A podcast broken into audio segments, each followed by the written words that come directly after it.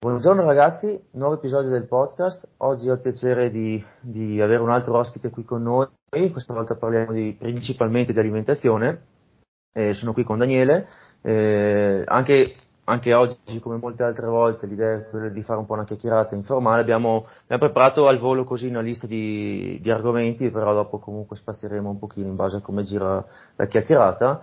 Eh, nulla di, di formale, nulla di scritto, gli argomenti sono mh, ovviamente inerenti all'alimentazione, nutrizione e, e, pesi o comunque persone che siano in palestra, però eh, avremo un po' di, di, attenzione in più per quanto riguarda la, l'allenamento della forza, bilanciere e powerlifting, visto che è principalmente questa la, la, la preferenza chi, su, chi, su, chi, ascolta. No? Eh, Daniele, fai pure una piccola presentazione tua? Sì, mh, mm, ciao a tutti intanto. io sono Daniele Esposito, sono un, un biologo, un biologo con magistrale in scienze della nutrizione, quindi fondamentalmente sono un nutrizionista, mi occupo di nutrizione. In genere si fa la distinzione nutrizionista sportivo, nutrizionista clinico. Diciamo che io dal punto di vista accademico ho conseguito una serie di titoli che possiamo dire sia di nutrizione clinica sia di nutrizione sportiva, però se proprio devo definirmi in qualche modo io credo che poi questo dipenda da come si lavora e con chi si lavori. Io per lo più lavoro con sportivi, con, con atleti, con agonisti e non agonisti, per cui potrei definirmi più un nutrizionista sportivo. Ho una certificazione con l'ISSN, cioè la Società di, Internazionale di Nutrizione Sportiva, ho anche una specializzazione come gestione della sindrome dell'intestino irritabile attraverso la dieta FODMAP con la Monash University in Australia, di Sydney. Per cui, mh, mm, perché ho, ho, deciso questa specializzazione? Fondamentalmente perché anche gli atleti, anche gli sportivi spesso soffrono di disturbi intestinali che sono detti funzionali, cioè non hanno patologie, in realtà sono semplicemente eh, sintomi, una costellazione di sintomi che possono dar fastidio sia nella vita di tutti i giorni, sia proprio per la performance e quindi nell'allenamento ho trovato che fosse una cosa buona da aggiungere al mio bagaglio per lavorare meglio. Insomma. E niente, questo sono, sono un nutrizionista. Sì, eh, con, continuo la presentazione di Daniele perché magari per un eccesso di modestia non ha continuato a dire eh, i, suoi, i, suoi, successi, però Daniele ha scritto anche diversi libri, eh, che ha, ha, collaborato col project, infatti eh, ci, mi è venuto in mente adesso, mentre parlavi del, del discorso intestinale, eccetera, eh, a me è piaciuto molto molto il libro, eh, che forse in ordine cronologico è l'ultimo che hai fatto per il project, quello sulle problematiche intestinali, dove c'è sì. comunque dentro anche altre cose. Eh, quello secondo me è veramente un gran bel libro di, di alto livello. Eh, io sono molto severo di solito sui giudizi sui libri, quindi se, se dico che mi è piaciuto molto vuol dire che veramente mi è piaciuto tanto.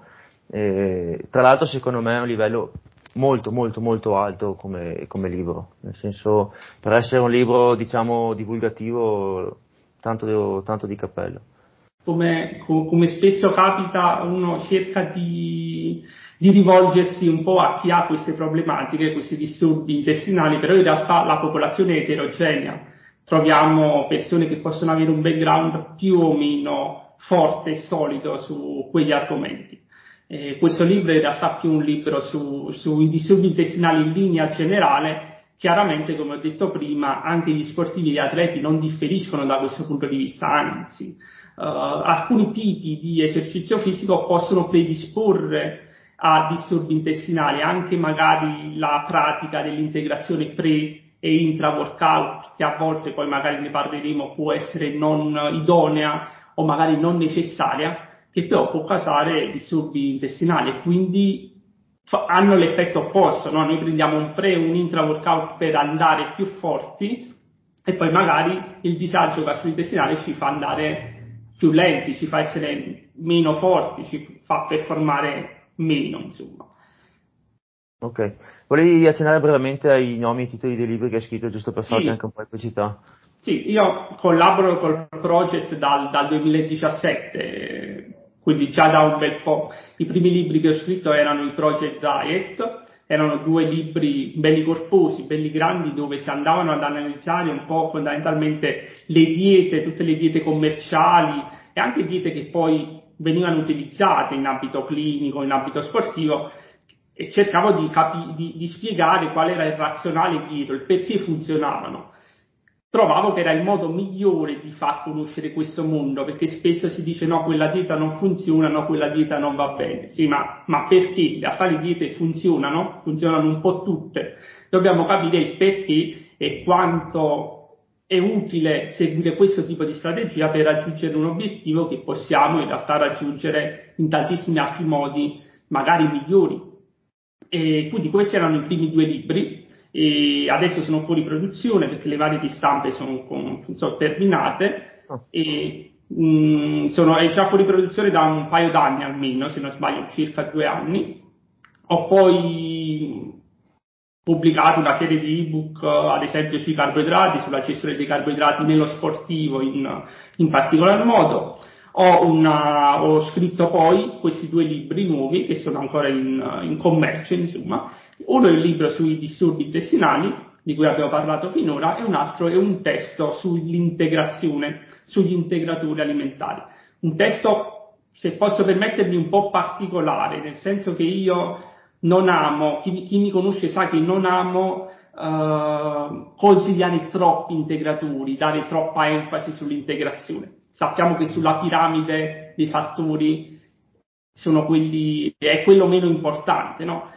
Però trovo che spesso ci sono i due estremi, cioè chi l'integratore è fondamentale e chi l'integrazione non va bene, sono stupidaggini, sono, sono cazzate, non, non va bene assolutamente. Di solito qui è la ristretta cerchia più del clinico, il medico, il nutrizionista che non si occupa di sport, che dirà l'integrazione serve per integrare, per cui se il medico non ha riscontrato la carenza non si integra, stop. Eh, in realtà non è proprio così, nel senso che l'integrazione è comunque una, um, sono, gli integratori sono comunque basati su della scienza, su della letteratura scientifica. È chiaro che tale letteratura non è così solida come per i farmaci. E questo fa anche sì che sui farmaci c'è una regolamentazione più complessa, lo possono prescrivere solo i medici e via dicendo. Però c'è una letteratura. Si può in qualche modo um, capire se un integratore può essere efficace, può essere sicuro, sia nel breve che nel lungo termine, e se è necessario integrare. Nell'ambito sportivo gli integratori sono più che per integrare una carenza, sono per migliorare una serie di, di proprietà, di capacità che ha l'essere umano che prova a spingersi oltre i suoi limiti. L'esempio tipico è la creatina. Eh, noi, tranne patologie gravi, varie, genetiche, non abbiamo una carenza di creatina. Però la creatina funziona come integrazione in circa il 70% degli sportivi. Perché questo? Perché comunque non ci siamo evoluti per saturare le scorte al, al massimo, perché non era necessario. Se vogliamo massimizzare le performance, di forza, potenza in particolar modo, se vogliamo massimizzare l'aumento e l'adattamento della massa muscolare all'allenamento con i pesi, l'integrazione di creatina ci può aiutare in questo. L'effetto è blando se lo paragoniamo agli steroidi e a via dicendo, è chiaro, però è un effetto, è un qualcosa che può aiutare ed è sicura la creatina, studiata da più di cent'anni, si utilizza da decenni e non ci sono studi uh, di effetti avversi particolari, se no disturbi gastrointestinali. Ecco, questo libro è particolare perché parto dal problema e cerco di dire quali integratori possono aiutare come ciliegina sulla torta. Non lo so, abbiamo difficoltà a perdere peso. Si deve fare prima tutta una serie di cose, dopodiché c'è qualche integratore che ci può dare quella piccola spinta in più, se sì quali e in che modo utilizzarli e così via. E questi sono i testi che ho scritto, poi faccio il docente per l'Academy del, del, project, l'Academy per Personal Trainer, è uscita ieri, la nuova edizione, il nuovo anno, e, e niente. Sto lavorando a dei progetti simili all'Academy, però per, per nutrizionisti, quindi nutrizionisti, medici, dietisti, tutte persone che vogliono lavorare nel mondo della nutrizione e che siano, sono abilitati ovviamente a prescrivere diete, a trattare di nutrizione in maniera completa. Ok, Daniele, guarda, io entrerei subito su, sui, sugli argomenti principali di cui vorrei parlare. La, la, prima domanda che volevo farti era secondo te in cosa è diversa l'alimentazione su un powerlifter agonista?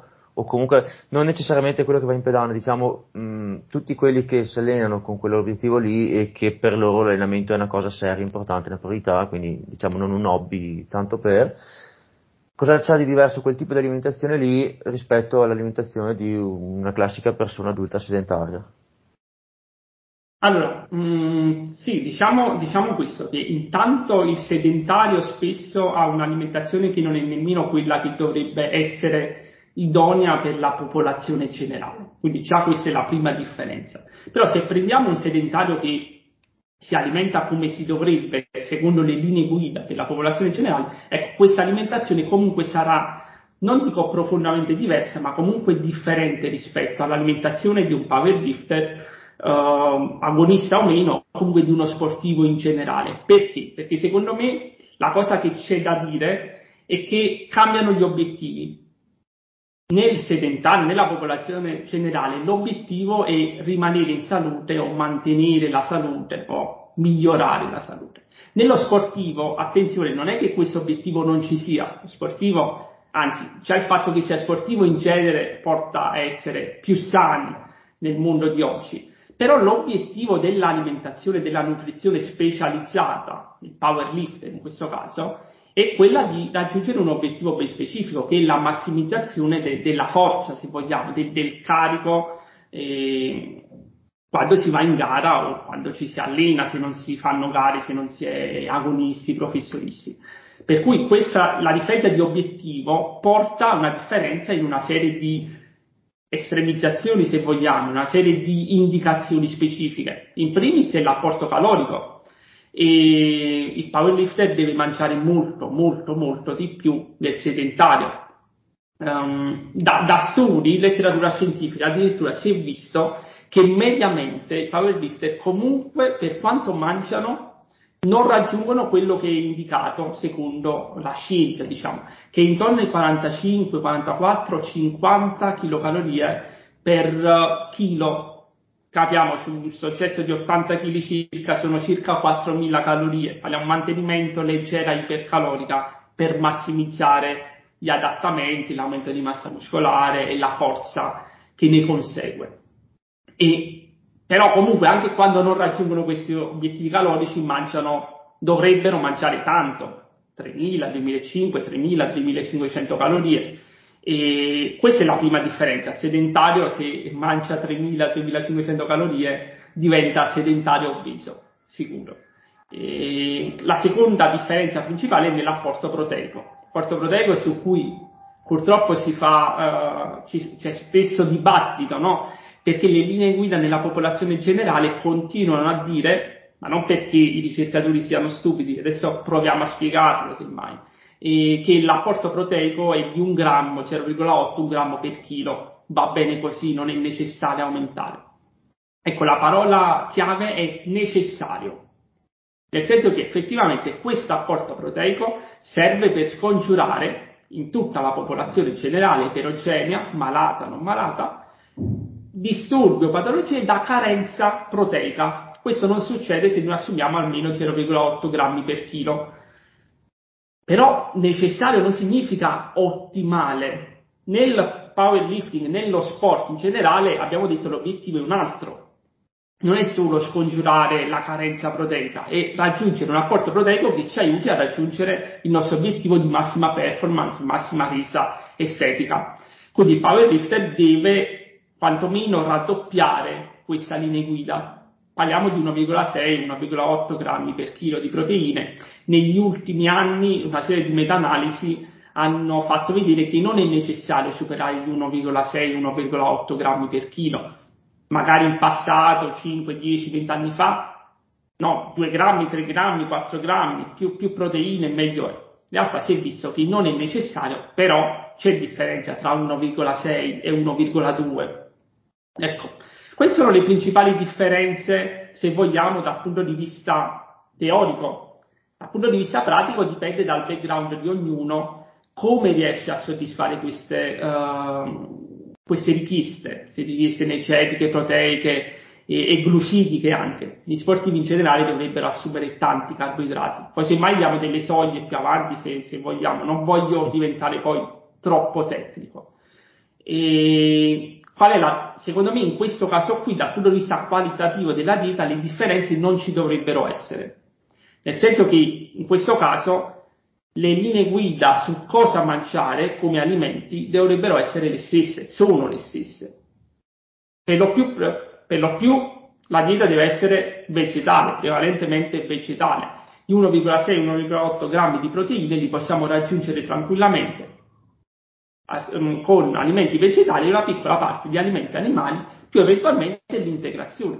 Qui ci può servire l'integrazione, ci è comoda sia economica e può essere anche più utile per, di, per una questione di timing quando necessario.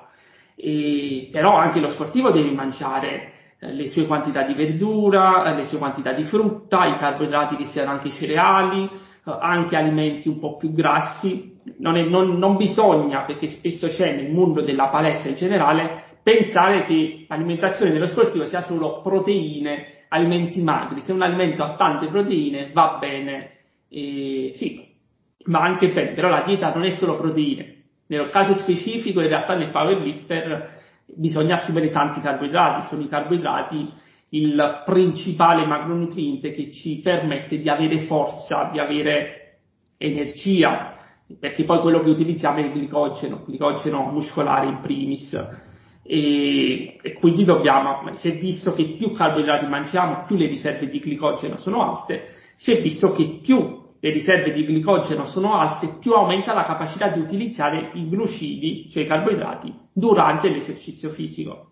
E si è visto che c'è proprio una um, proporzione, una, una relazione direttamente proporzionale tra utilizzo dei carboidrati e miglioramento della performance quando l'esercizio ovviamente è ad alta intensità. Quindi se noi vogliamo, uh, abbiamo ambizioni, diciamo così, vogliamo migliorare, andare forti, i carboidrati sono imprescindibili.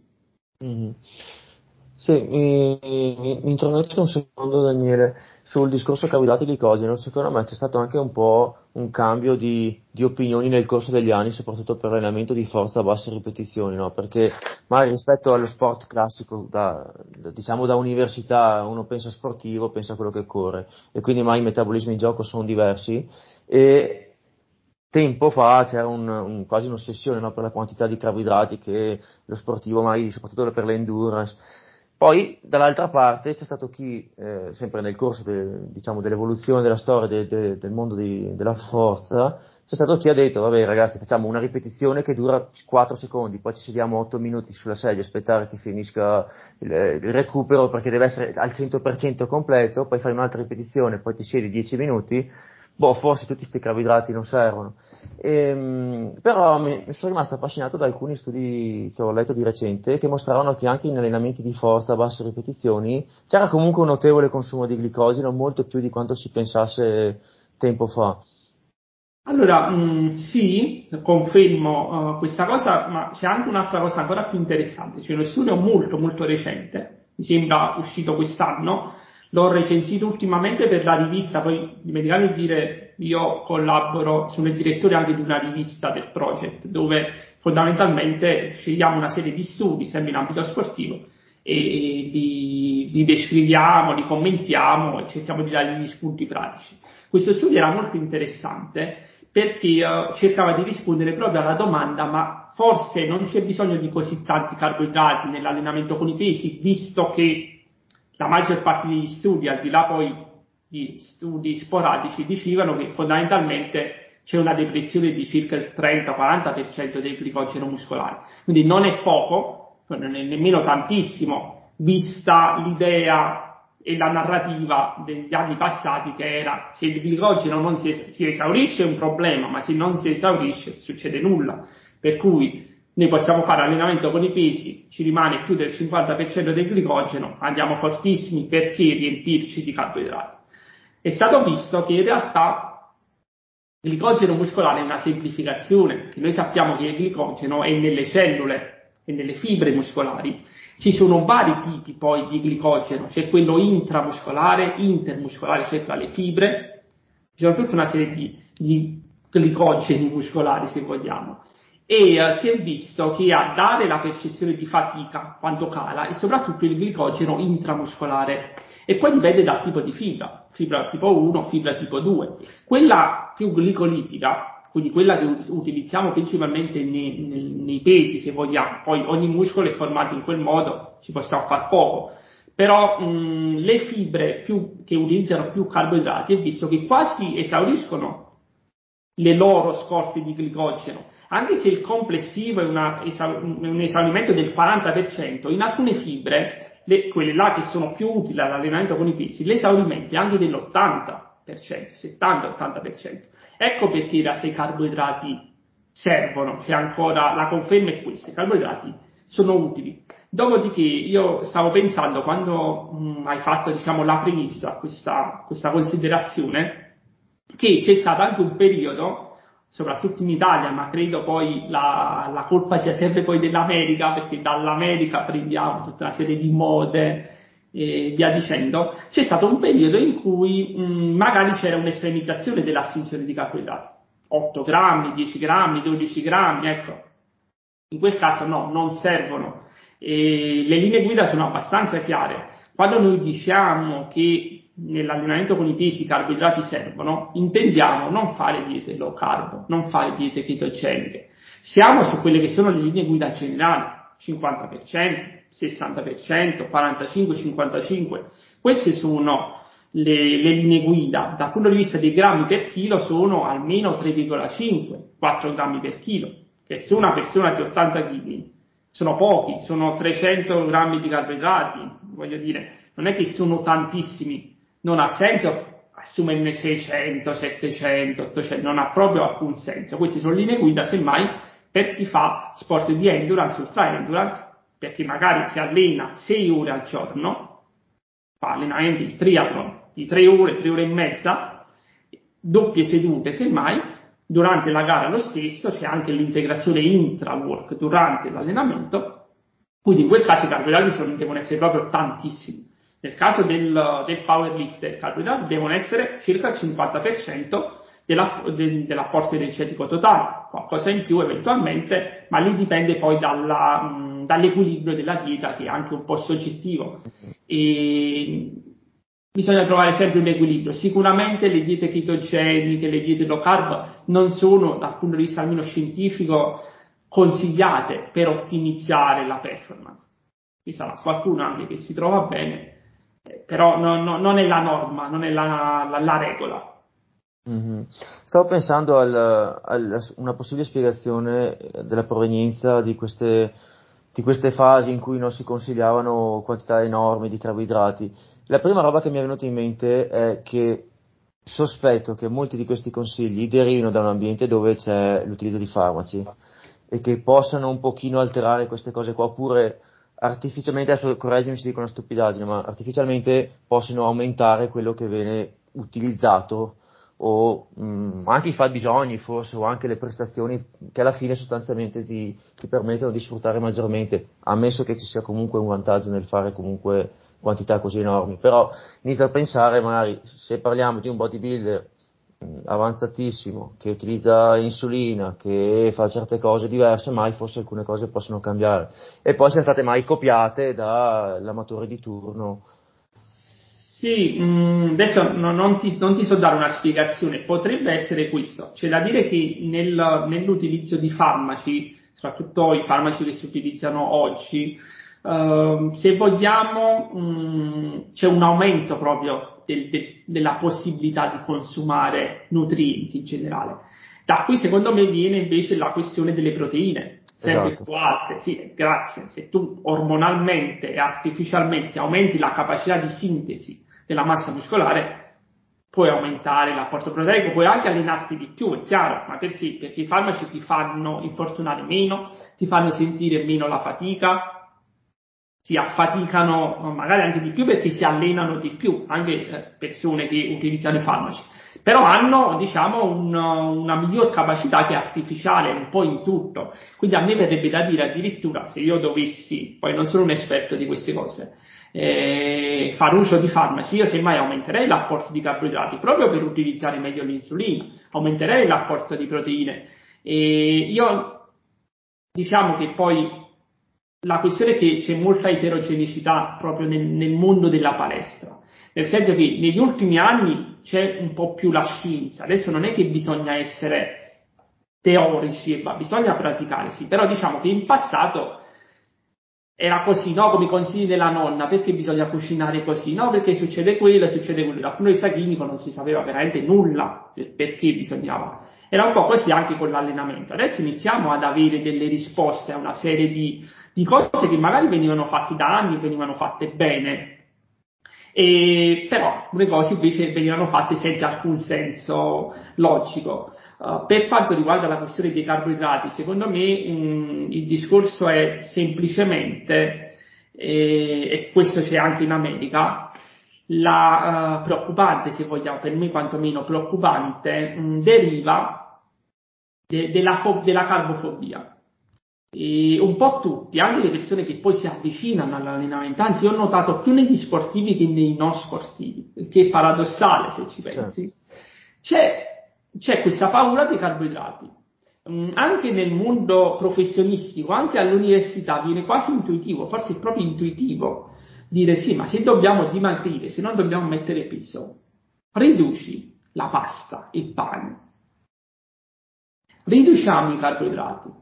Eh, ma non a caso la, mm, le principali diete che hanno avuto poi successo commerciale e non anche nell'ambito sportivo, parliamo di quelle dell'ambito sportivo, non di quelle Comunque c'è la paleo diet che utilizzano molti, utilizzavano, utilizzano molti sportivi. Eh, eliminiamo i cereali, non i carboidrati, per i cereali, sì, però i cereali sono cioè il, la base per apportare i carboidrati. Poi loro eliminano anche un'altra serie di legumi e via dicendo. Uh, la metabolica, l'antobolica, tutte queste le ciclizzazioni, che per carità possono anche funzionare le ciclizzazioni, ma perché ci si è posti la problematica, visto che il razionale scientifico era sbagliato di queste diete, ci si è posti la problematica di dire sì, ma forse mangiamo troppi carboidrati. Tu sei uno sportivo, li utilizzi per migliorare, li utilizzi durante l'esercizio fisico e ti poni questa domanda. E semmai l'obeso eh, non se la pone. E quindi credo sia più una questione anche proprio psicologica del, uh, ripeto, anche nel, nel, mondo sportivo, anche del bodybuilder, del bodybuilding, si, a un certo punto si dice no, dobbiamo calare i carboidrati perché ci appanniamo. Ora, appannarci, che, che cosa significa? Dal punto di vista tecnico e scientifico, e o mettiamo ritenzione idrica o mettiamo grasso. Però non, dal punto di vista fisiologico i carboidrati dovrebbero invece aiutare da questo punto di vista. Anche per la ritenzione idrica aiutano. Mm-hmm. Se facciamo un buon allenamento, assumiamo giusta quantità di acqua, di sale, proprio per l'azione dell'insulina e per il fatto che la maggior parte dei carboidrati si depositano nel, come glicogeno muscolare, quindi nel muscolo, miglioriamo la ritenzione idrica. Quindi non c'è una spiegazione, secondo me, scientifica, cioè, scientifica non c'è, almeno ad oggi. Io la, la imputo più che altro a una questione psicologica, quest'idea che i carboidrati siano comunque il male. Sì, poi io continuo a pensare, come accennavo prima, che mh, derivi molto da una sottocultura del vecchio bodybuilding underground dove c'erano certe pratiche tramandate per, da praticoneria, eh, ma ne, ne, parlavo anche recentemente, ne parlavo con una persona che insomma gareggia nel bodybuilding ad alto livello e parlando un po' di alimentazione, di cosa fa, di cosa non fa, così chiacchiere da bar proprio, e ci sono tutta una serie di credenze tramandate che, che io onestamente non ho l'arroganza di dire siano cagate perché quando si entra in un ambito dove ci sono 10 farmaci in mezzo che io non conosco e non so come funziona, no, non metto bocca perché mai cambiano proprio le regole in gioco. Eh, però effettivamente ci sono tutta questa serie di cose qui che dopo pari pari vengono copiate sul contesto di, uno, di, un classico che fa palestra natural, eccetera, dove lì effettivamente non c'è il senso. Allora, mh, mm, sicuramente c'è questa cosa qui, perché poi se ci pensiamo non è che è sempre dichiarato, autodichiarato, anche per ovvi motivi, l'utilizzo di farmaci, per cui poi c'è una, un, un mischiarsi, perché magari il preparatore eh, preparava in questo modo e gente che utilizzava farmaci, poi persone che non utilizzano farmaci prova a prepararli nello stesso modo e, e non funziona. o magari le persone si trovano a parlare tra loro, no, fai questo, fai quello. Ripeto, c'è questo, sicuramente questo tipo di uh, mh, tramandare le conoscenze, in parte buono, è quello che fatto, che, che si è fatto per anni, porta la maggior parte di queste cose sono anche giuste, anche se non si sapeva il perché. Il problema sono quelle poche cose che non sono giuste, ma che eh, si faranno più o meno all'infinito perché ormai fanno parte della cultura di quel mondo. E, un esempio esterno allo sport, vi faccio di nuovo l'esempio della nonna, perché a me mi dà proprio quell'esempio lì. E mia nonna, quasi 92 anni, fatto questo mese qui, continua a dire lava la frutta col bicarbonato, mi raccomando. Allora, c'è l'idea di, di, di, dire a me, adesso non, senza arroganza, io sono di questo ambito, quindi sai, mi sono laureato, bravo, bravo, e tu mi dici lava la frutta col bicarbonato, quando il bicarbonato non serve. Non serve, lo sappiamo dal punto di vista scientifico, lo sappiamo da, da quando conosciamo la chimica di base, insomma. Però questa cosa rimane e lo dice mia nonna, lo dice anche mia mamma. Quindi queste cose vengono tramandate. Allora, se adesso con i BCA ci sarà sempre qualcuno che magari ha avuto il preparatore che ha vinto anche il campionato perché ha fatto tantissime cose giuste e che aveva un altro preparatore, che aveva un altro preparatore che utilizzava il BCA durante l'allenamento, prima dell'allenamento o dopo, continuerà a utilizzarlo. Anche se poi con la scienza abbiamo avuto la risposta che, che non ci servono, non che facciano male, che non ci fanno vincere il campionato, ma che si potrebbe fare a meno. E, è difficile perché, ripeto, diventa un, come hai detto tu, una, una subcultura se vogliamo. E poi c'è la questione ambiente con farmaci o meno, ripeto, non essendo dichiarato, mm. eh, io faccio come dici tu, ma io non so tu su, da che base parti, tu fai come dice l'altra persona che non sa da che base parte e, e via dicendo. Infatti io, io, io in, in, generale mh, mm, non dico che non serva il, il, tramandare conoscenze in questo modo, io dico guarda, cerchiamo di, di, apprendere anche dalle altre persone in forma empirica, però guardando cosa fa. Cioè io dico guarda più che altro quella persona quanto si allena, come si allena, ehm, cerca di, di, di prendere il giusto da questo punto di vista, però non cercare la logica, la, teo- la, teoria, il razionale scientifico dietro queste cose, perché probabilmente non, non c'è mai stato, non c'è. Sì, stavo pensando, Daniele, ricollegandomi a quello che hai detto all'inizio sui fabbisogni, fabbisogni, sulle necessità caloriche di un powerlifter agonista e mh, facendo due conti al volo sui parametri che mi hai dato, che comunque sì. ritornano perfettamente con quello che vedo a livello empirico. Ehm, come diventa difficile dopo per alcune persone rientrare in fabbisogni, in, quei, in quelle necessità caloriche, nel senso che, come dicevi te, risulta che poi in realtà tanti non, non mangiano a sufficienza. Se poi sommiamo il fatto che magari ci sono persone che scelgono di salire di categoria di peso o hanno un appetito limitato per quello che dovrebbe essere invece eh, diciamo, l'ottimale da un punto di vista sportivo, quindi anche giocando un po' su strategie di categorie di peso, cose di questo tipo, ma uno si trova che deve prendere 10 kg nei prossimi anni, però lui era sazio già 3 kg fa.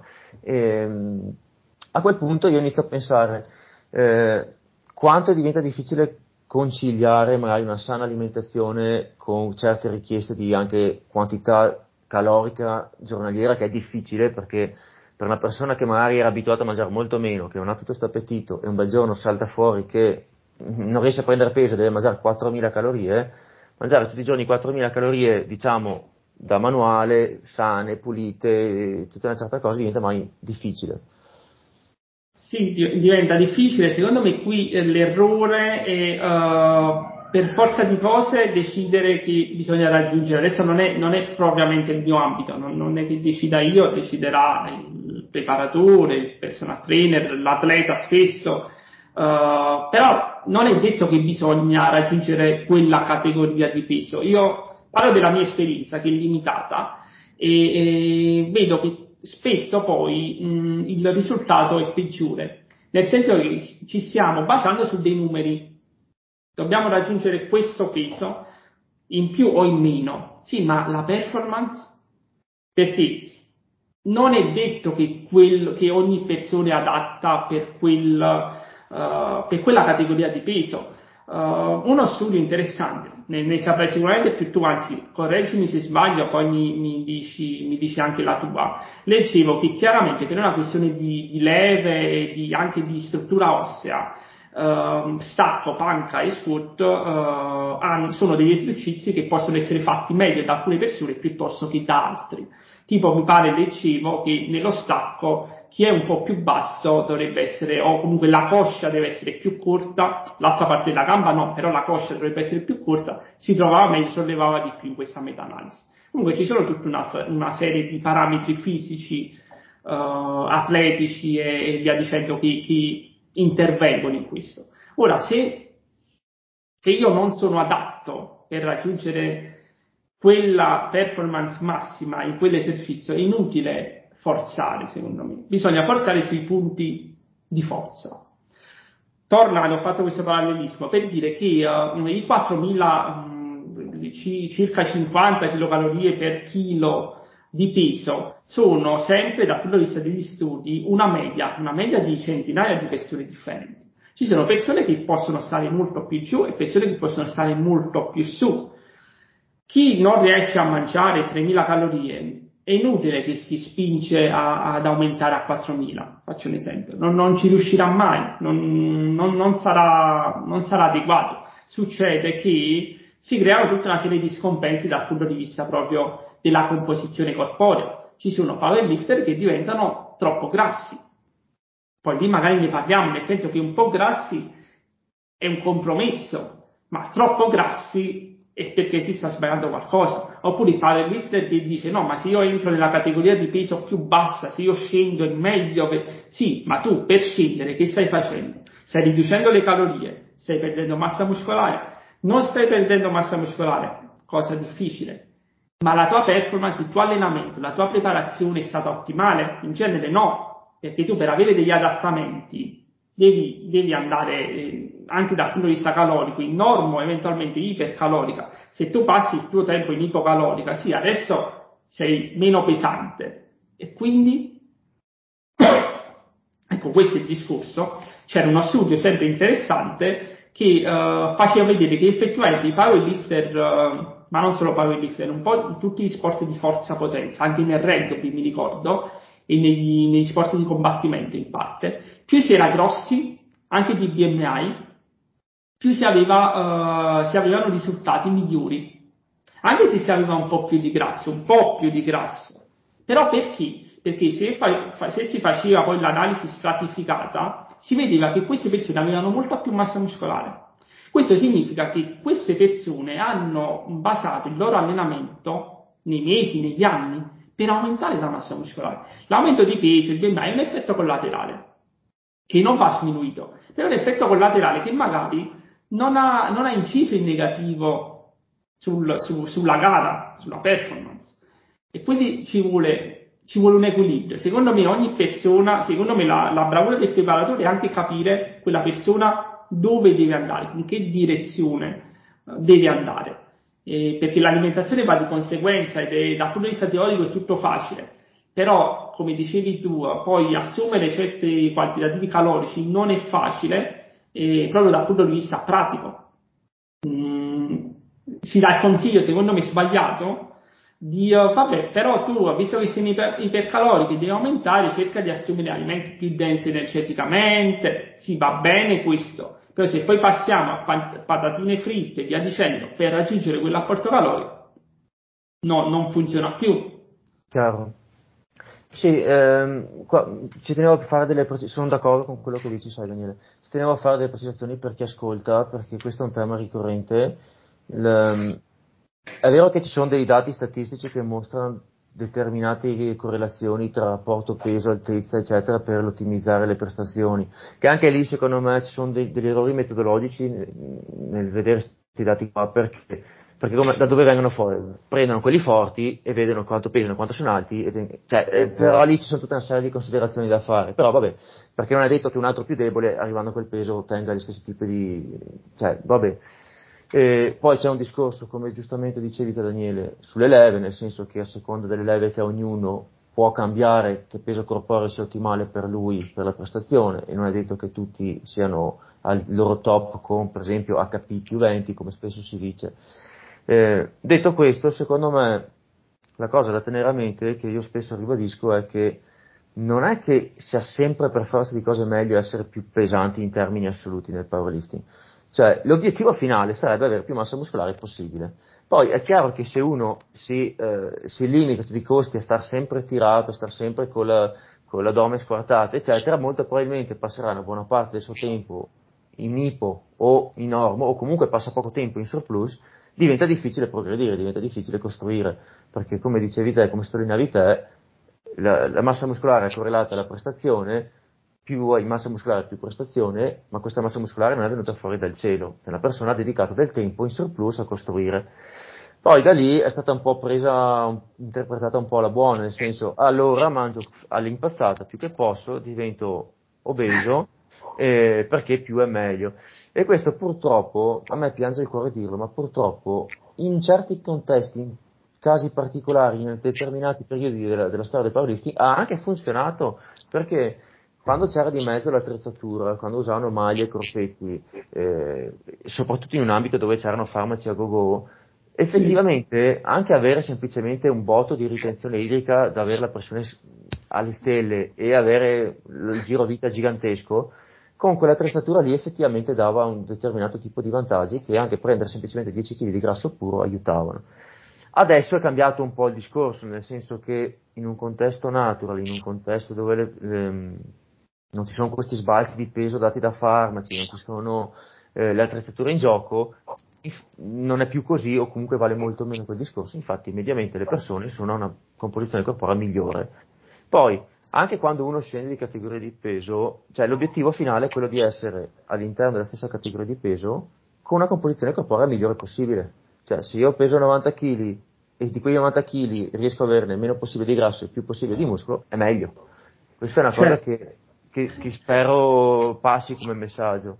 No, esatto, è proprio, è proprio, il concetto è proprio questo. Mm, dopodiché, nella pratica, quello che volevo dire è esattamente giusto. Infatti, ad oggi, dal punto di vista scientifico, mm, non si parla più di BMI. In teoria si dovrebbe vedere proprio l'indice di massa muscolare, si chiama, e quella è la cosa più importante. Uh, però poi dobbiamo fare i conti con, con, la pratica.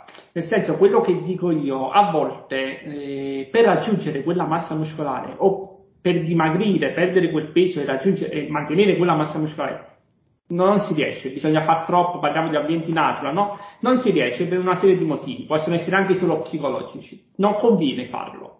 Ecco, e secondo me in generale eh, ci stiamo spostando nel guardare, in generale dico, troppo i numeri, mai peso, io faccio un altro parallelismo mh, mm, con uh, atleti di endurance nella corsa, nel ciclismo.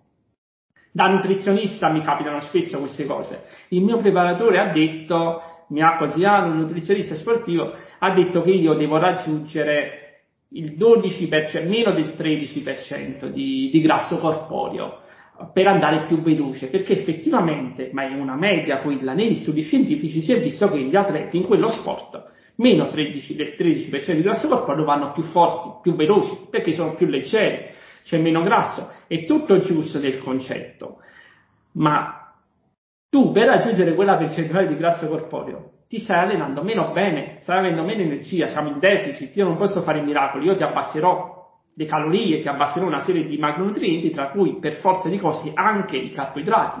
Tu andrai, e da vedere come andrai, facciamo un programma e vediamo. Arriviamo al 14,6, poi misurato, saprai bene che sono misurazioni più per far contenti la, la persona, perché non sono nemmeno così specifiche. 14,6, passate dal 17 a 14,6. Bene, corri, vai più forte. Se continui così, secondo le proiezioni, vai sul podio. Sì, sì, ma dobbiamo calare, dobbiamo calare, mi sento un po' stanco, però dobbiamo calare un altro punto percentuale. No, cioè, tu devi, la, il tuo obiettivo non è raggiungere il 13%, è arrivare primo cioè, è questo che io uh, vorrei che, che passi come messaggio. Nel powerlifting il tuo obiettivo non è raggiungere un certo peso corporeo, grasso corporeo, se vogliamo anche massa muscolare, che è meglio. E sollevare il più possibile. Se tu durante il percorso e durante la programmazione ti rendi conto che a un certo punto non riesci a mangiare così tanto ancora o non riesci a scendere in quella categoria perché sei iniziato a perdere massa muscolare, i tuoi allenamenti si degradano a livello di performance, eh, ti devi fermare, devi, devi, devi cambiare la programmazione. E invece io questo mh, mm, l'ho, ce l'ho molta come esperienza, nel senso che le persone tendono a guardare un po' troppo i numeri, un po' diciamo il, l'ombra della, di PubMed, della mm. letteratura scientifica.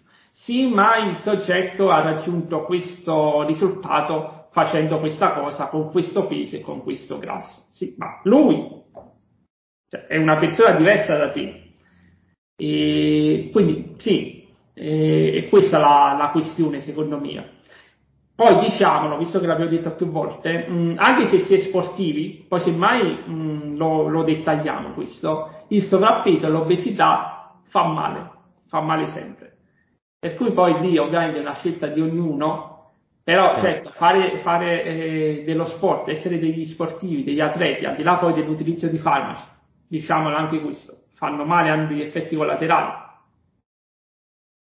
Molti effetti, pochi effetti, ma ce li hanno breve o lungo termine, e essere sportivi per peggiorare la propria salute è una questione che, ripeto, ognuno deve decidere da sé, però non mi sembra la, la cosa migliore da, da, dal mio punto di vista. Mm-hmm. Quindi ce la dobbiamo mettere come considerazione, non è che possiamo aumentare, diventare obesi uh, senza, senza, considerare gli altri fattori. Ecco. Sì, volevo aggiungere una, una piccola, diciamo, eh un piccolo strumento per valutare se si stia andando nella direzione corretta o meno per quanto riguarda salire e scendere di, di peso corporeo sul powerlifting. È stato proposto da, da, diversi allenatori come diciamo, feedback per capire se si sta andando bene o male, il, il controllare i coefficienti vari di prestazione come può essere il Wix o gli F-point, i PF points, che sono praticamente dei coefficienti che ti dicono quant'è relativamente al tuo peso corporeo la tua prestazione e se nel tuo spostamento di categoria questi coefficienti restano più o meno stabili, ok, se salgono, perfetto, quindi vuol dire che in proporzione sei diventato più competitivo, se peggiorano non è conveniente farlo, cioè se tu scendi di categoria di peso perché sei convinto di essere più competitivo, nel processo la tua prestazione cala, che nonostante il peso corporeo sia più basso, comunque il rapporto diventa meno conveniente di prima, probabilmente non stai facendo una cosa furba a livello competitivo. Ehm, per quanto riguarda invece il, il, discorso di forzare, aggiungo una piccola cosa a quello che hai detto, ma mi trovo già d'accordo al 100%. Per quanto riguarda il discorso di forzare mai certi cambiamenti di peso corporeo, soprattutto nel salire in ambito powerlifting, purtroppo la, la dura pillola da mandare giù, e un po' l'hai già, l'hai già detta te, è che non tutti sono portati allo stesso modo anche nel guadagno muscolare e la conseguenza è che se una persona ha 1,90 m, molto longilinea, con una predisposizione, una genetica a guadagnare massa muscolare che è mai un po' sotto la media. E per essere competitivo dovrebbe avere 30 kg di massa muscolare in più addosso, ma quando mangi ne prendi 5 kg, di quei 5 kg già la, la maggioranza sono grasso, eh, là bisogna farsi, farsi un attimino di, di, bagno di umiltà e iniziare a pensare ok quanto sono portato per questo sport, quanto ci compromette la salute a cercare di arrivare a certi pesi corporei e cosa mi conviene fare, perché purtroppo se peso 80 kg, sono 1,90 m, dovrei pesare 30 kg in più di muscoli, ma appena salgo un attimo di peso prendo soltanto grasso nel giro vita, è chiaro che se arrivo a 110 kg di peso corporeo la mia salute inizierà a vacillare. E qua mi ricollego a quello che era l'argomento che un po' introdotto e volevo accennare dopo, volevo parlarne dopo, cioè i compromessi magari di salute o le conseguenze di salute nel fare certe manovre o salire così tanto di peso corporeo e collegandomi a obesità, sovrappeso, eccetera. Sì, allora, mh, mm, diciamo che anche, soprattutto molti atleti sono effettivamente convinti che eh, anche da sovrappeso, anche da obesi non abbiano uh, particolari problemi, sono in salute. Perché succede questo? Perché si sentono bene, sono forti, dalle analisi del sangue effettivamente esce fuori che stanno bene. Ora, questa condizione, non negli atleti nello specifico, ma un po' in, in generale, nella popolazione generale, c'è anche l'obeso sedentario, che è fortunato, diciamo così, che, che è obeso mangia anche male, però sta bene secondo le analisi del sangue. Questa condizione è stata effettivamente confermata e descritta da più studi, ormai da, da un ventennio circa, in letteratura scientifica, tanto che si è coniato all'inizio un termine che era di obesità metabolicamente sana, nel senso tu sei obeso, non si può dire nulla di diverso, lo si vede, lo si misura, secondo il BMI soprattutto si utilizza questa misura che è di popolazione, però sai bene, non ci sappiamo spiegare il perché sei fortunato, però non, non, non esagerare. No, si, si termina così. Poi, grazie anche sempre alla letteratura scientifica, abbiamo capito anche bene o male il perché succede questo. E il perché c'è una predisposizione genetica, ma ovviamente poi qui c'entra anche l'esercizio fisico, nel senso che l'obesità fa male principalmente perché è infiammatoria e perché è infiammatoria? Perché il grasso a un certo punto va a depositarsi non nel tessuto adiposo sottocutaneo se vogliamo, ma soprattutto a livello viscerale, a livello soprattutto anche degli organi, del fegato, del cuore, del pancreas. Questo grasso ovviamente chiamato grasso ectopico non dovrebbe stare lì, non è previsto dall'evoluzione umana un certo accumulo di grasso, crea infiammazione e insulinoresistenza ed è quello che uccide, che fa venire il diabete, che fa venire il rischio cardiovascolare più alto, via dicendo. Ma fin quando il grasso è depositato nel tessuto adiposo, in minima parte, come eh, l'evoluzione ha previsto peraltro, noi diventiamo più pesanti, di là delle questioni sull'articolazione, sul fatto che se siamo più, più pesanti magari ci muoviamo di meno, questo fa male, non abbiamo grosse problematiche. Questi studi hanno un po' strizzato l'occhio agli sportivi che magari dicono no, ok, non mi devo preoccupare, perché tanto io mi alleno, sono forte, sono più forte. E, e, in parte è vero, nel senso che la massa muscolare più alta fa da tampone, ma la massa muscolare che per decenni è stata vista come semplice eh, muscolo utile per sollevare pesi, in realtà anche eh, un organo di, uh, di regolazione del metabolismo, soprattutto dei carboidrati, ma non solo. Per cui più muscolo abbiamo, più siamo resistenti da questo punto di vista. Il problema qual è? E lo sappiamo già da circa dieci anni. L'ultima meta-analisi illuminante è quella di Kramer nel 2014, che ci dice, guardate, effettivamente se prendiamo l'obeso sedentario, non sportivo, più sfortunato, e prendiamo l'obeso metabolicamente sano, powerlifter con tantissima massa muscolare, che si allena forte e tutto, effettivamente l'obeso sedentario ha un rischio maggiore, sta messo peggio.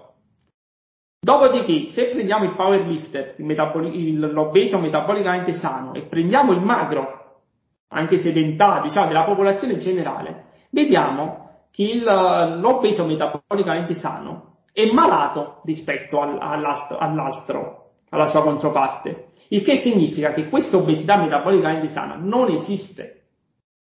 Le analisi del sangue in quel momento ci dicono che, che stai bene, ma non stai proprio così bene. Punto primo, punto primo, nel tempo tu stai creando l'anticamera per avere poi una serie di problemi, perché il tuo grasso corporeo, per quando puoi avere massa muscolare, per quando puoi essere geneticamente predisposto, prima o poi cederà, quindi ci sarà insulino resistenza a livello del tessuto adiposo, questi grassi in eccesso saranno liberati e andranno nel fegato, fegato grasso, pancreas, insulino resistenza e via dicendo.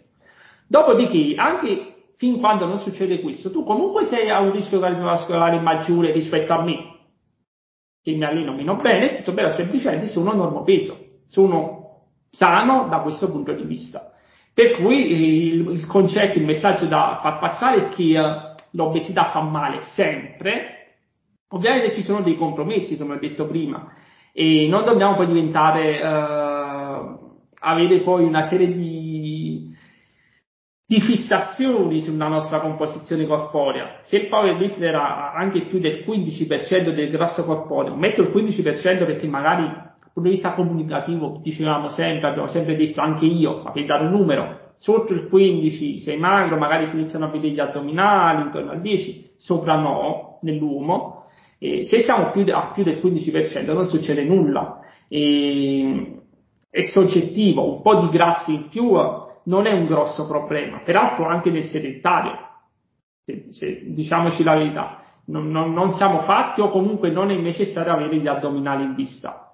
Però questo è il compromesso. E poi dal punto di vista numerico non ti saprei dire dei, non ti saprei dare dei numeri HP più 10, più 5, non, perché è molto soggettivo, come hai detto anche tu, dipende dalla persona in sé, quanta massa muscolare riesce a mettere.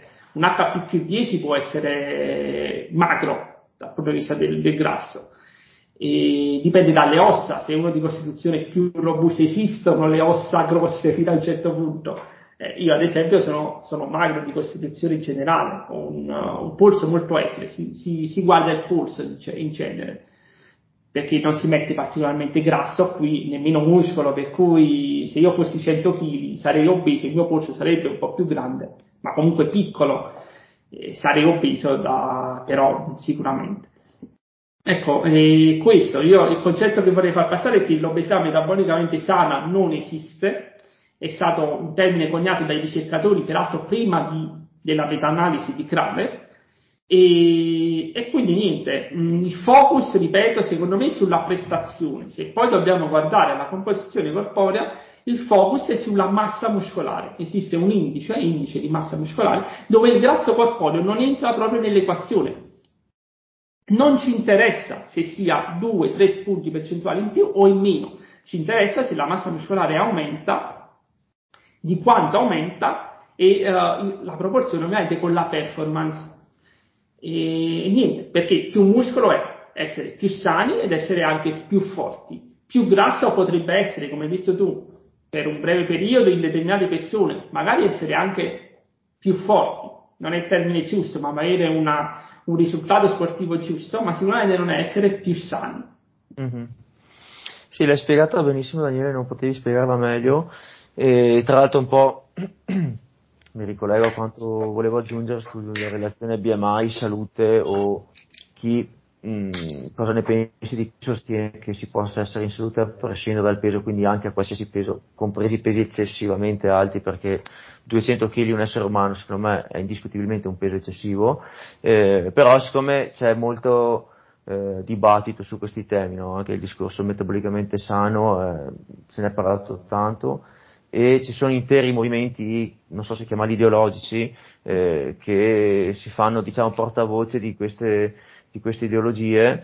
E, mm, io onestamente ho parecchie perplessità da un punto di vista scientifico sulle basi su cui si fondano questi movimenti e secondo me c'è, adesso spero di non calpestare una mina, eh, secondo me c'è molta confusione e fraintendimento su quello che si vuole portare avanti. Mi, mi spiego meglio. Allora, da un, da un, certo punto di vista è giusto e sacrosanto combattere per evitare le discriminazioni, per evitare le prese in giro, lo stigma. Quello è tutto un aspetto che è completamente slegato dalla salute a determinati pesi corporei. Quindi, mh, se, se, si vuole portare avanti un certo tipo di tutela, di salvaguardia, di eh, rispetto nelle persone che magari hanno un determinato peso corporeo o evitare la, la presa in giro, il body shaming, chiamiamolo come volete, è tutto un, un, altro discorso dal dire no signori si può essere in salute a 200 kg. Quindi mh, mm, mi va benissimo che si porti avanti la battaglia del non vanno prese in giro le persone, non vanno discriminate, non vanno eh, colpevolizzate, cioè non lo so, quello che volete. E mi sta anche bene che in un certo grado si, si porti avanti un certo tipo di atteggiamento psicologico di eh, non sentirsi in colpa particolarmente, anche se è un terreno pericoloso anche quello, eh, però da lì a dire ok, quindi è salute, si può essere sani a 300 kg di peso corporeo, non è vera sta cosa che il grasso può portarti a una predisposizione a certe patologie, eh, lì secondo me c'è da stare molto attenti, perché purtroppo quello che sono eh, le conoscenze mediche che abbiamo ci dicono cose diverse. No, assolutamente eh, questo messaggio è grave e pericoloso cioè, eh, dobbiamo dire chiaramente, eh, nessuno si deve offendere o meno perché non è un insulto o uno stigma o un prendere in giro, eh, ci sono delle indicazioni mediche, cliniche, eh, grasso corporeo in eccesso fa male, accorcia la vita, eh, la, il diabete eh, riduce statisticamente di 7 anni di vita, nonostante adesso ormai riusciamo a controllarlo bene, ma mediamente perdiamo 5-7 anni di vita se diventiamo diabetici. E eh, le persone secondo me non devono sentirsi in colpa, nel senso che, come detto lì, è un campo minato, non, non utilizzerei il sentirsi in colpa semplicemente anche perché e non aiuta uh, la terapia, non aiuta nell'uscire fuori. Il messaggio di dire che il grasso corporeo no, in eccesso non fa male non aiuta, anzi giustifica un po' la, la questione e non va bene. E lo stigma c'è mh, per tantissime patologie ed è sbagliato, però la, la, soluzione non è non rendere più patologia queste patologie. L'obesità è una patologia, peraltro purtroppo definita cronica, nel senso che tutta una serie di cose anche a livello cerebrale permangono a livello di comportamento alimentare, anche per questo non bisogna sentirsi in colpo meno, ma bisogna quantomeno, e questo lo si può fare, accettare di avere una condizione eventualmente eh, non uh, sana che ci può peggiorare la qualità della vita, la quantità di vita ce la può ridurre, anzi ce la riduce quasi sicuramente, e cercare di venire fuori, farci aiutare. E non è un discorso di prendere in giro, tutte, adesso questo movimento curvi e via dicendo, eh, dipende poi anche lì da che messaggio si vuole far passare. Uh, io mm, sono abbastanza critico e duro con, con queste persone perché fondamentalmente si sta peggiorando la situazione, si sta giustificando e si sta promuovendo l'obesità che è la patologia peraltro del nostro secolo peggiore per le sue comorbidità. Cioè, se noi riusciamo, non riusciremo mai realmente, ma se noi riuscissimo a risolvere l'obesità nel mondo, moriremo molto meno, parliamo di circa un 30-40% uh, di riduzione della mortalità generale per tutte le cause Ecco, che l'obesità incide sul cancro, sul rischio cardiovascolare, sul diabete, e, ma, ma, soprattutto anche sulle patologie autoimmuni c'è un'associazione, anche se non sa, riusciamo a capire il, il perché dal punto di vista proprio meccanicistico. Ovviamente dall'altro lato bisogna anche capire nel mondo della palestra sportivo ci sono delle nicchie che magari devono prendere in giro, comunque devono guardare negativamente la persona che ha, ripeto, il 15 o nella donna il 20-21% di grasso. Quelli non sono donne né curvi, né obese, né sovrappeso, sono donne normali, magari non praticano bodybuilding, stanno bene, ehm, possibilmente, e vanno benissimo così. Ci, vogliono, secondo, ci vuole secondo me l'equilibrio, come al solito. Ci sono sempre due estremi ogni estremo porta al peggioramento della situazione generale. Perché questo movimento comunque in parte che io uh, aborro completamente, secondo me è anche una risposta al modello, se vogliamo, di Instagram e delle modelle, delle attrici, parlo di donne, ma anche per gli uomini ormai, no? degli attori, sono tutti attori come, come Thor, sono tutti uh, enormi, con gli addominali in vista, con le vene da fuori, tutto normale.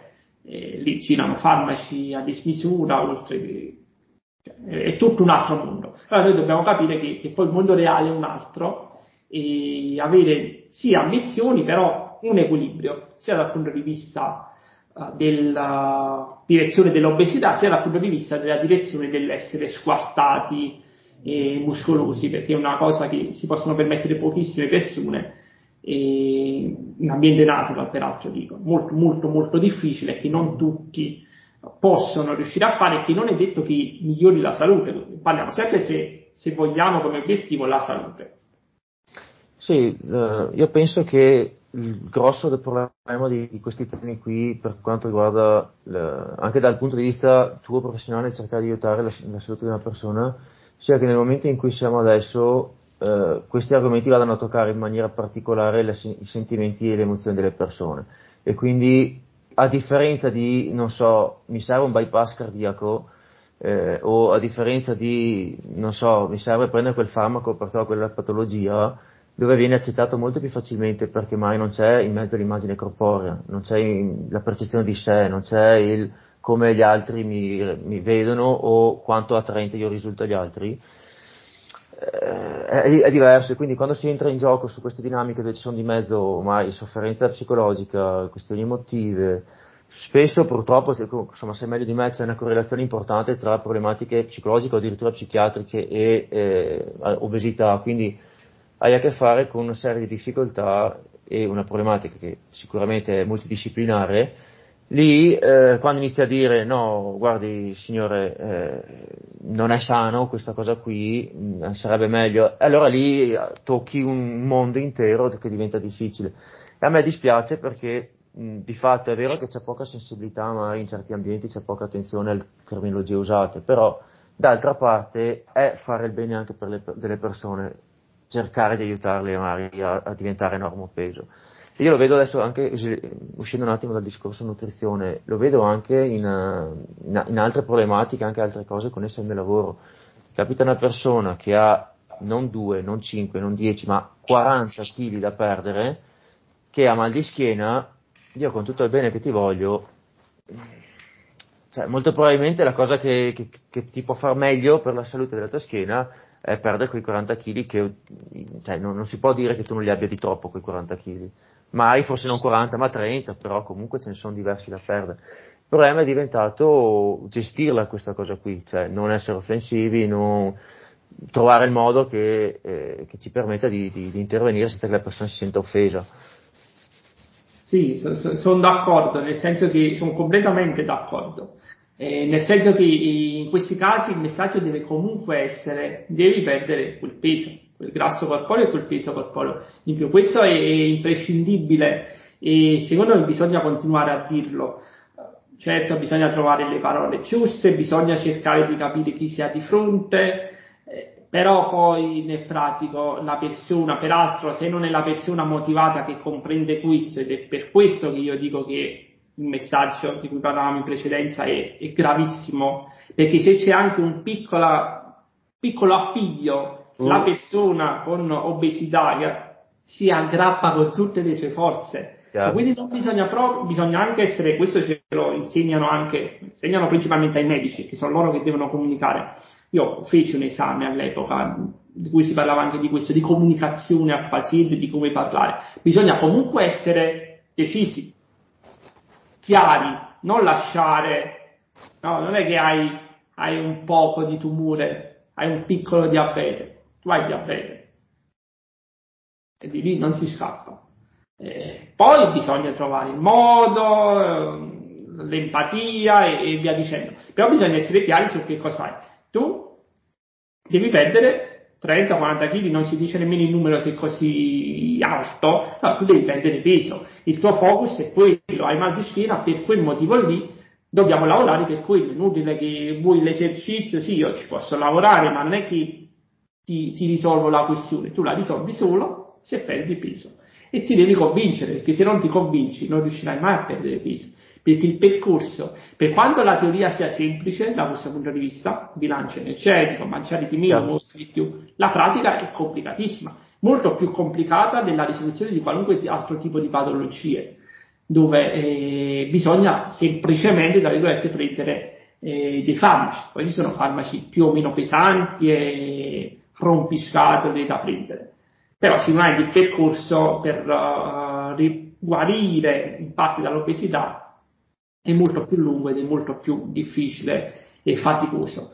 Però uh, io ci tengo alla, alla, questione che l'ambiente dovrebbe ci dovrebbe essere un po' più di sensibilità in generale, eh, perché, come dicevi anche tu, l'obeso uh, ha tutta una serie di, di problematiche psicologiche o psichiatriche, adesso se vogliamo, che derivano in primis dal fatto che loro si, si danno la colpa. Se non si danno la colpa comunque si sentono a disagio. La prima cosa che mh, l'ho notata spesso, che, che proprio l'obeso non vuole fare, ad esempio, in compagnia, è mangiare, perché lui avverte, percepisce, ho mangiato il panino come tutti voi, uguale, però io sono obeso perché sto mangiando questo panino col salame okay, o la pizza o quello che è. E uh, dare tutte queste serie di, di giudizi, se vogliamo, sfottò e via dicendo, peggiora solo la situazione dell'obeso, che si va a chiudere sempre di più in se stesso, anche con l'attività fisica. E, è proprio chiara la relazione. Meno facciamo attività fisica, più aumenta il peso corporeo, a livello generale, eh, perché la, la, l'esercizio fisico ci aiuta non tanto per dimagrire, comunque ci può aiutare, ma serve per mantenere il peso e la salute.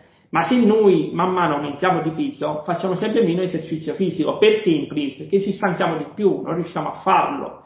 uh, abbiamo dolore, nessuno piace soffrire, quasi, quasi nessuno piace soffrire. E, e, dopodiché poi c'è anche lo stigma, se io devo fare uno sport, sto andando nemmeno di squadra, vado in palestra e ci sono tutti i muscolosi, sani che mi guardano in maniera, guarda quello come si è ridotto, io ancora meno voglia e motivazione ad andare in palestra a, a provare a riprendere in mano il mio, il mio destino, se vogliamo. E quindi ci sono, come al solito è complesso, però sicuramente l'unica cosa certa e semplice da poter dire su cui ci possiamo mettere la mano sul fuoco è che l'obesità fa male e noi in alcun modo, in nessun modo dobbiamo uh, giustificarla o sminuirla, nemmeno, nemmeno, un centimetro di spazio a queste cose dobbiamo perché facciamo solo del male a chi poi è obeso o diventerà obeso. Sì, Daniele, volevo aggiungere una precisazione cioè una, una considerazione personale sull'eventuale paura di essere preso in giro in certi ambienti sportivi, mh, mm, una persona che ha che fuori forma e dice no, non vado in palestra perché ho paura di essere preso in giro. Allora io non sto negando. Scusami, proprio una battuta, anche il contrario. Chiaro. Non deve essere che il muscoloso si deve sentire, no, è fissato, tutto muscolo, niente cervello. Questo è un altro problema della nostra Chiaro. società. Sì, sì, sì, sì. Sì, che tra l'altro purtroppo adesso qua Sassolino la scarpa, c'è un doppio standard secondo me, nel senso che per alcune cose è universalmente riconosciuto che non vada bene prendere in giro, non vada bene eh, fare body shaming, eccetera. Nel verso opposto va bene tutto, quindi non so, se una persona ha dei chili in eccesso non si può dirgli niente e è sacrosanto non rompergli le scatole, però magari uno sottopeso gli si può rompere le balle finché si vuole tanto, chi se ne frega. No, cioè, scusa un attimo, vabbè, ci siamo capiti. Eh, una piccola considerazione personale sul discorso paura di essere preso in giro in ambienti sportivi, in palestra, eccetera. Non sto negando che ci sia, sicuramente ci sono degli ambienti in cui capitano le prese in giro, però a parer mio, spesso, non dico sempre, ma spesso, c'è una, anche una, una, una, percezione un po' distorta, nel senso che la persona che ha paura di essere presa in giro, ripeto, non sto dicendo che non accada perché accade, però spesso la persona che ha paura di, di essere presa in giro vede le cose come se fosse tutto in funzione del suo problema, che è una cosa normale, umana, capita anche su altre cose che non c'entra niente col peso corporeo. Quindi qualsiasi occhiata, qualsiasi battuta, eccetera, la percepisce come rivolta al suo problema. Magari non è sempre così per mia esperienza, io sono dentro nelle palestre da tanti anni, ho frequentato tanti ambienti sportivi, eccetera, tutta la vita, capitano le prese in giro, ma sono estremamente meno frequenti di quanto si possa pensare. Purtroppo tante volte una persona non entra neanche in contatto con l'ambiente sportivo per timore, magari quando fa il passo dice ok provo, si rende conto che i timori erano eccessivi e dice beh tutto sommato le persone sono normali, non sono dei mostri che, mi, che sono lì a puntarmi il dito e questo mi è capitato spessissimo, dopo magari un po' di timore, sono riuscito a convincere le persone a dire ma prova a iscriverti, prova ad andare a fare questo, prova, e poi tornano male un mese dopo e dico, eh, tutto sommato, dai, non, non, è così male, ognuno si fa i fatti suoi, nessuno mi ha mai detto niente. Ecco. E a me spiace perché questa è un po' una barriera, no? una barriera d'ingresso per... Sì, eh, sono d'accordo, infatti mh, mm, dicevo prima, la prima barriera, eh, però su questo tra virgolette non ci possiamo fare nulla, e, che l'obeso stesso effettivamente ha una visione distorta, che come abbiamo detto, una questione psicologica o meno, lui parte prevenuto perché già lui ha disagio, anche lui si incolpa semmai, um, o comunque se non si incolpa ha questo dubbio, ma quanto è colpa mia, perché ho fatto così, perché mi sono ridotto, ma come mi sono trovato così, anche perché l'obesità è subdola, Purtroppo è difficile per uno, uno, uno sportivo, un atleta ritrovarsi degli anni con 20 kg in più. Ci deve pensare, di pensare, di alleno, di alleno. Però non è che non ci voglia nulla, però magari un chilo alla volta, uno non è abituato a pesarsi, si lascia andare, poi si ritrova dopo un anno, due anni, tre anni, 20 kg in più, 30 kg in più, e dice come ho fatto. Quindi questa è la prima barriera su cui però um, noi non possiamo farci nulla e possiamo solo ne, ne possiamo solo essere consapevoli. E in realtà, come, come dici giustamente, non è che adesso gli ambienti, questi ambienti sono così negativi di per sé, è che semplicemente purtroppo eh, c'è la visione distorta all'inizio dell'obeso e poi basta una sola volta, un'unica persona. Esatto, esatto. Ne basta uno. Conferma e, la, la, la, tua credenza. Conferma basta. la cosa, io mi chiudo eh. in, in me stesso. E, è un ambiente co- complicato, ma è complicato anche stesso per i professionisti, ti, ti sarai reso conto anche tu, anche con me, soprattutto con i bambini, quando mi portano, io ho difficoltà perché non dovrei pesarli, ci insegnano che giustamente io non li devo pesare. Perché quando io dico spogliati, già spogliati ho fatto il primo, il primo danno, il primo errore. Perché la persona dice cavolo, e quindi già l'ho danneggiato. Poi sali sulla bilancia, secondo errore, poi semmai ti dico anche, ok, 120. Terzo errore, detto, vabbè, mh, sei venuto da un macellaio. Eh, però magari uno bisogna starci attento, bisogna avere una certa sensibilità, perché poi tu vieni dal nutrizionista, è normale spogliarti, pesarti, no? Però in questi casi, con i bambini ancora di più, i bambini e adolescenti che purtroppo aumenta l'obesità in popolazione pediatrica. È una questione complessa ed è una questione di sensibilità. Diciamo che non bisogna attribuire colpe mai a, non mai a nessuno, però in questi casi qui uh, bisogna essere un po' più comprensivi, secondo me, che uh, giudici mm-hmm. da tutti i punti di vista. Poi qui si aprirebbe un enorme capitolo infinito che forse non c'è neanche una risposta sul quanto sia responsabilità del soggetto, quanto è sotto il controllo, cioè, qua c'è un dibattito infinito. Comunque, eh, senza entrare su una cosa che mai ne parliamo un altro giorno, ti, ti volevo chiedere un'ultima cosa, dopo ti lascio andare Daniele. Eh, io ho notato che c'è una grande difficoltà sia in chi è sottopeso sia in chi ha un peso eccessivo nel ehm, essere consapevoli di quello che si mangia e capire le quantità, eccetera. Adesso questa è una sindrome, cioè un, un, un effetto noto, documentato in letteratura, che chi, tendenzialmente chi ha un eccessivo peso corporeo tende a sottostimare il suo consumo di cibo e sovrastimare il suo dispendio energetico dell'attività fisica e viceversa. Ora, questo sul lato pratico secondo me è un enorme problema. È un enorme problema dal punto di vista della gestione del, della persona, del paziente, dello sportivo, eccetera, perché chi è sottopeso ti dirà che mangia tantissimo e non riesce a salire di peso, poi misuri, in realtà mangia poco, e viceversa. Ehm, però secondo me è un problema enorme anche nella ricerca questa cosa qui, perché essendo che molta, tu, tu ne hai già parlato altre volte, essendo che molta ricerca purtroppo è basata su questionari, su eh, incrocio di dati di cosa mangiavi, quante volte a settimana mangi le carote, l'anno scorso quante volte le hai mangiate, e, boh, più o meno cosa mangi, dimmi, io mi segno giù, faccio dei conti, boh, 2000 calorie, e pesi 150 kg, sicuro.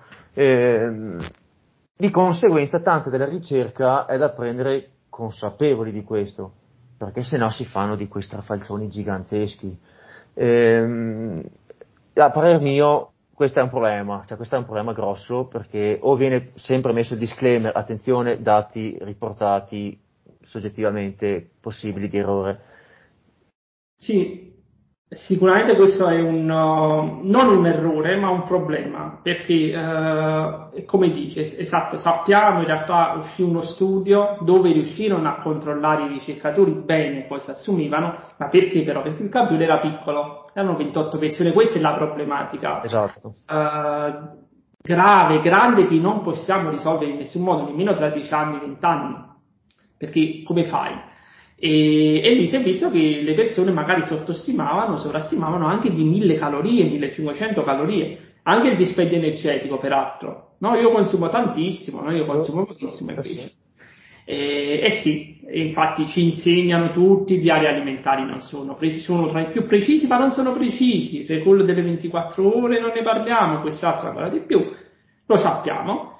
E non è una questione risolvibile perché ripeto, mh, mm, o facciamo così su centinaia di migliaia di persone, o migliaia, di migliaia di persone, oppure lo facciamo controllato noi, ma ne possiamo fare, cioè, sequestri quante persone, a parte che devi avere il benessere, ma quante ne puoi sequestrare? 10, 20, 30, il campione risulta troppo basso, perché poi, eh, un piccolo sassolino, peraltro non sono un ricercatore, nel senso non è che io faccio, pubblico studi e quindi sono preso in prima persona, però vedo ormai nel mondo dei social, anche per colpa mia, nostra, del project di altre realtà no, che parlano di studi scientifici, ormai tutti si sentono in, in dovere di poter criticare, parlare di studi scientifici, no, questo nemmeno alla, alla tri, l'elaborato alla triennale si faceva così uno studio così stupido, magari questi ricercatori hanno 300 pubblicazioni, cioè po- poniti anche il motivo per cui viene fatto così che non è preciso.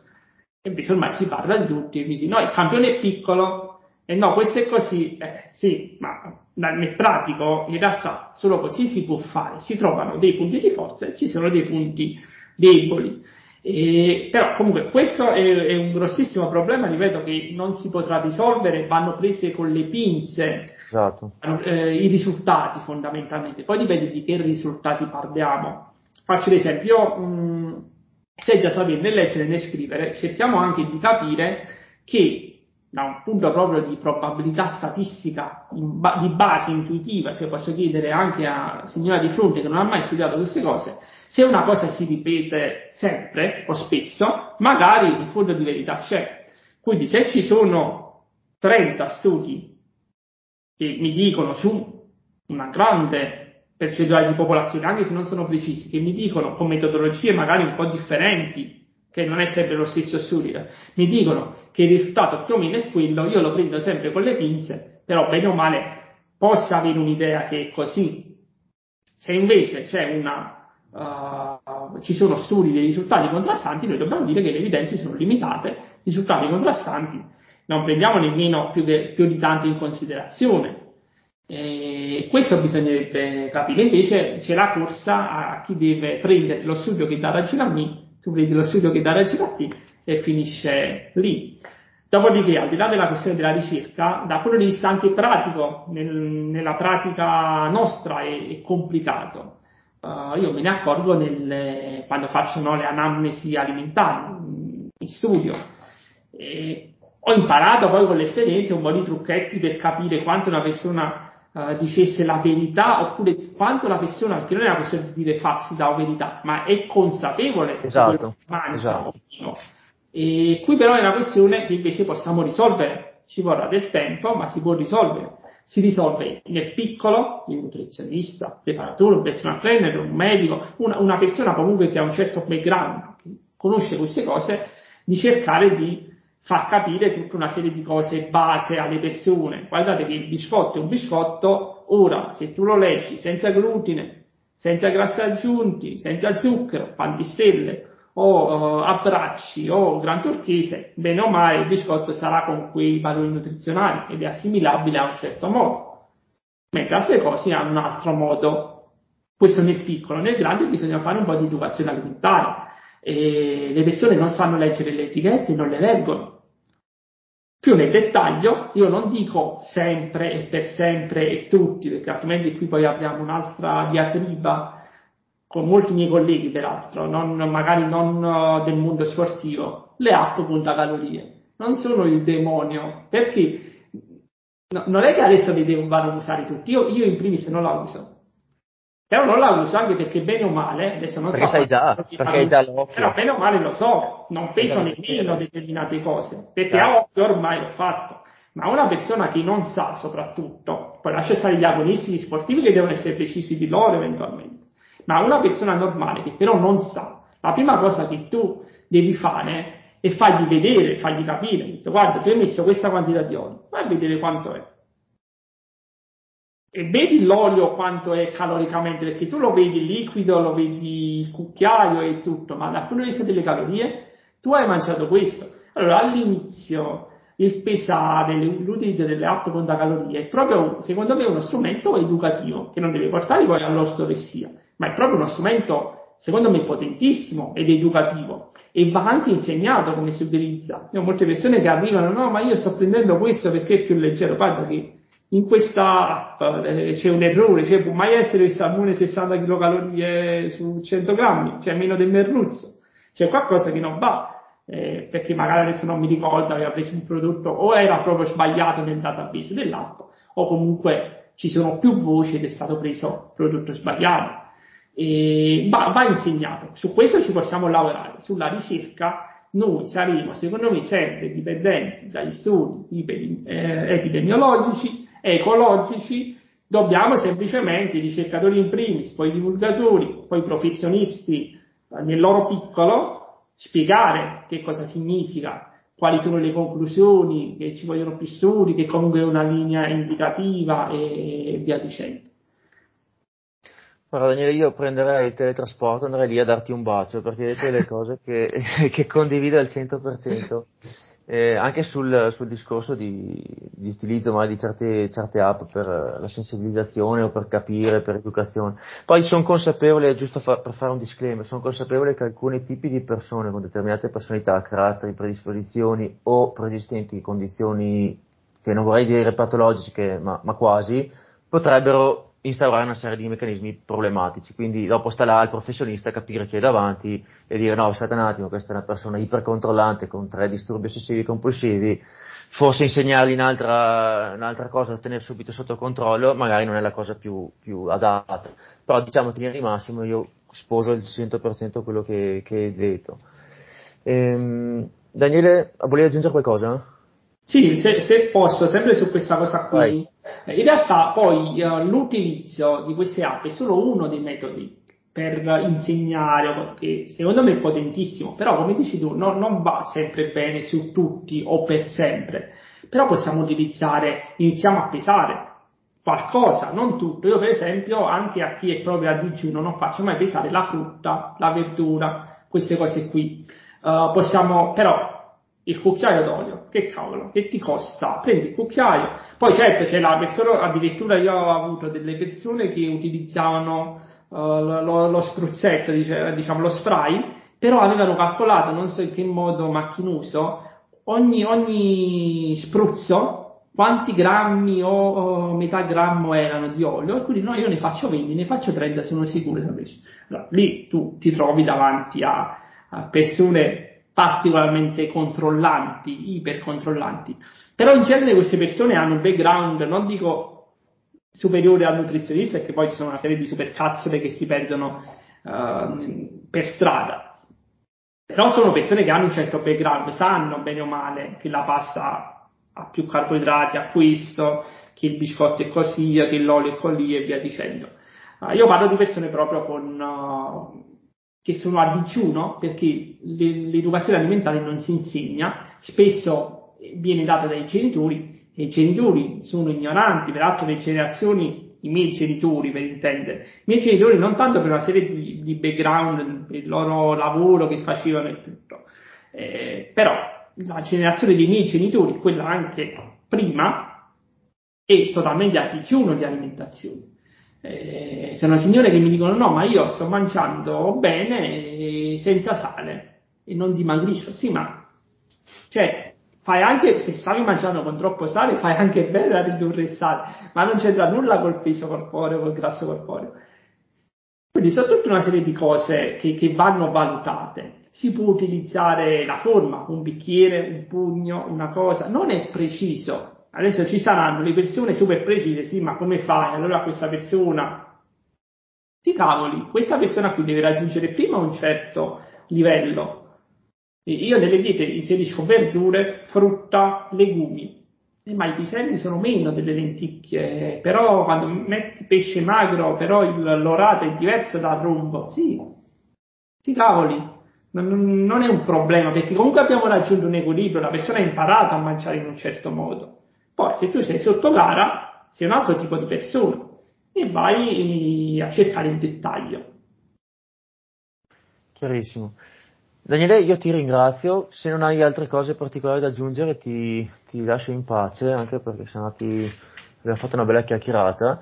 Eh, vuoi lasciare i contatti se qualcuno volesse chiederti qualcosa, raggiungerti, scriverti? Sì, io ho contatti su Instagram, su Facebook, uh, dottor Daniele Esposito su Instagram e uh, Anna Caris Esposito su Facebook. Cui questi sono i miei contatti principali dove eh, mi diletto più che altro a fare un po' di divulgazione quando riesco nel mio piccolo e, e basta. Ti, cosa ho da aggiungere? Ti ringrazio in primis, è stata una bella chiacchierata, sì. È, quando vogliamo riorganizzarla la facciamo volentieri. volentieri anche perché me ne sono venute in mente molte altre di tematiche ma anche parlavamo però sì noi la facciamo un altro episodio più avanti. Va benissimo. Daniele io ti ringrazio buona giornata. Grazie ciao grazie a te. Ciao